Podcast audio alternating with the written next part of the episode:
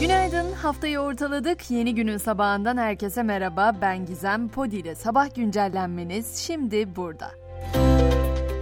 Seçime günler kala ülke gündemi de neredeyse tamamen siyasete odaklı ama devir değişiyor ve artık siyasiler de seçim kampanyalarını dijital mecralarda yürütüyor. Millet İttifakı'nın Cumhurbaşkanı adayı Kılıçdaroğlu daha önce birinci bölümünü yayımladığı ve seçimi kazandıktan sonra gerçekleştireceği ekonomik hamleleri anlattığı Bay Kemal'in tahtasının dün akşam ikinci bölümünü yayımladı. Kılıçdaroğlu yatırım parası da var projelerimizde dedi. Gündem seçim ama Cumhurbaşkanı Erdoğan'ın dün akşamki konuşmasında öne çıkan bir başlık vardı ki hepimizi yakından ilgilendiriyor. O da büyük şehirlerdeki konut kiraları meselesi. Kiralarda ciddi bir artış olduğunu dile getiren Erdoğan bu fırsatçılığa yasal düzenlemelerle izin vermeyeceğiz dedi. Peki o yasal düzenlemeler ne olabilir diye düşünüyor olabilirsiniz. Oranlar benzer olmasa da İspanya'da örneği var. İspanya'da hükümet yeni düzenlemeyle kira artış oranının %3 gibi bir tavan fiyata sabitlenmesini planlıyor.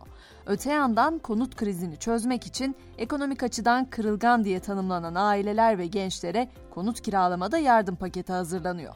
Gelelim kripto meselesine. Arnavutluk Yüksek Mahkemesi para borsası TODEX'in kurucusu Faruk Fatih Özer'in Türkiye'ye iadesini onayladı. 400 bin kişiye ait milyonlarca dolar değerindeki kripto parayla yurt dışına kaçmıştı Özer ve şimdi 3 Mayıs'a kadar Türkiye'ye iade edilecek.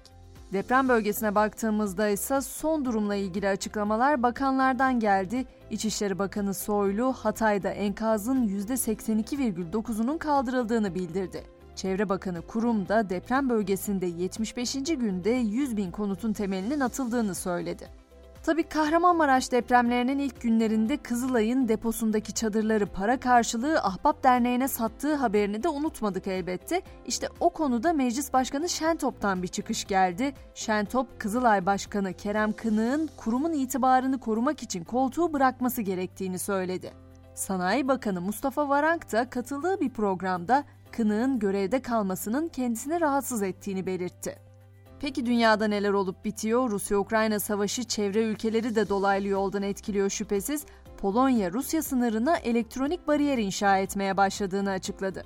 Söz konusu bariyer 210 kilometre uzunluğunda olacak ve 24 saat çalışacak kameralar ve hareket dedektörleriyle donatılacak. Bu bariyer sayesinde yasa dışı faaliyetlerin ve sınır geçişlerinin engellenmesi hedefleniyor.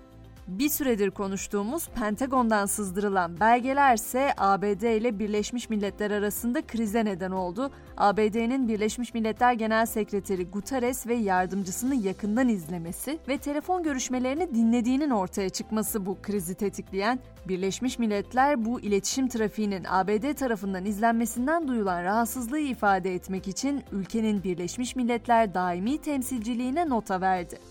Teknoloji dünyasında ise yapay zeka konuşuluyor uzun zamandır. Şimdiki soru yapay zeka sayesinde kişiye özel ilaç devrimi başlayacak. Uzmanlar yapay zeka kullanarak her hastada etkili olacak ve en az yan etkiye yol açacak ilaçlar tasarlıyor.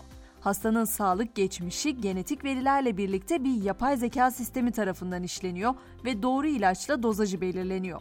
Tel Aviv merkezli şirket henüz geliştirme aşamasında olan bu teknolojiyi gelecek yıl piyasaya sürmeyi hedefliyor. Tabi yapay zeka iyi olduğu kadar kötü amaçlar için de kullanılabiliyor. Mesela Avustralya'da kendini Google'da aratan bir kadın yapay zeka ile üretilmiş porno görüntülerini buldu. 28 yaşındaki genç kadın sorunun bir tür küresel çözüm yoluyla kontrol altına alınması gerektiğini belirtiyor. ABD'den de yine yeni bir rekor haberi var. Hemen onu da anlatayım. 3 uzay mühendisi kağıt bir uçağı neredeyse bir Amerikan futbol sahası uzunluğunda yani 88 metre uçurarak yeni bir rekora imza attı. Dünyaca ünlü K-pop grubu BTS üyeleri ise peş peşe askere gidiyor. Bu kez J-Hope asker tıraşlı halini takipçileriyle paylaştı. Fotoğrafa binlerce yorum atan BTS hayranları grubun verdiği aradan duydukları üzüntüyü dile getirdi. Son haberimse hibrit güneş tutulması için geri sayımın başladığı yönünde Perşembe günü Güney Yarımküre'de Ay güneşi yaklaşık 76 saniye boyunca tamamen engelleyerek tam bir güneş tutulması oluşturacak. Tutulmanın sadece Güney Yarımküre'den görülebileceğini de belirteyim.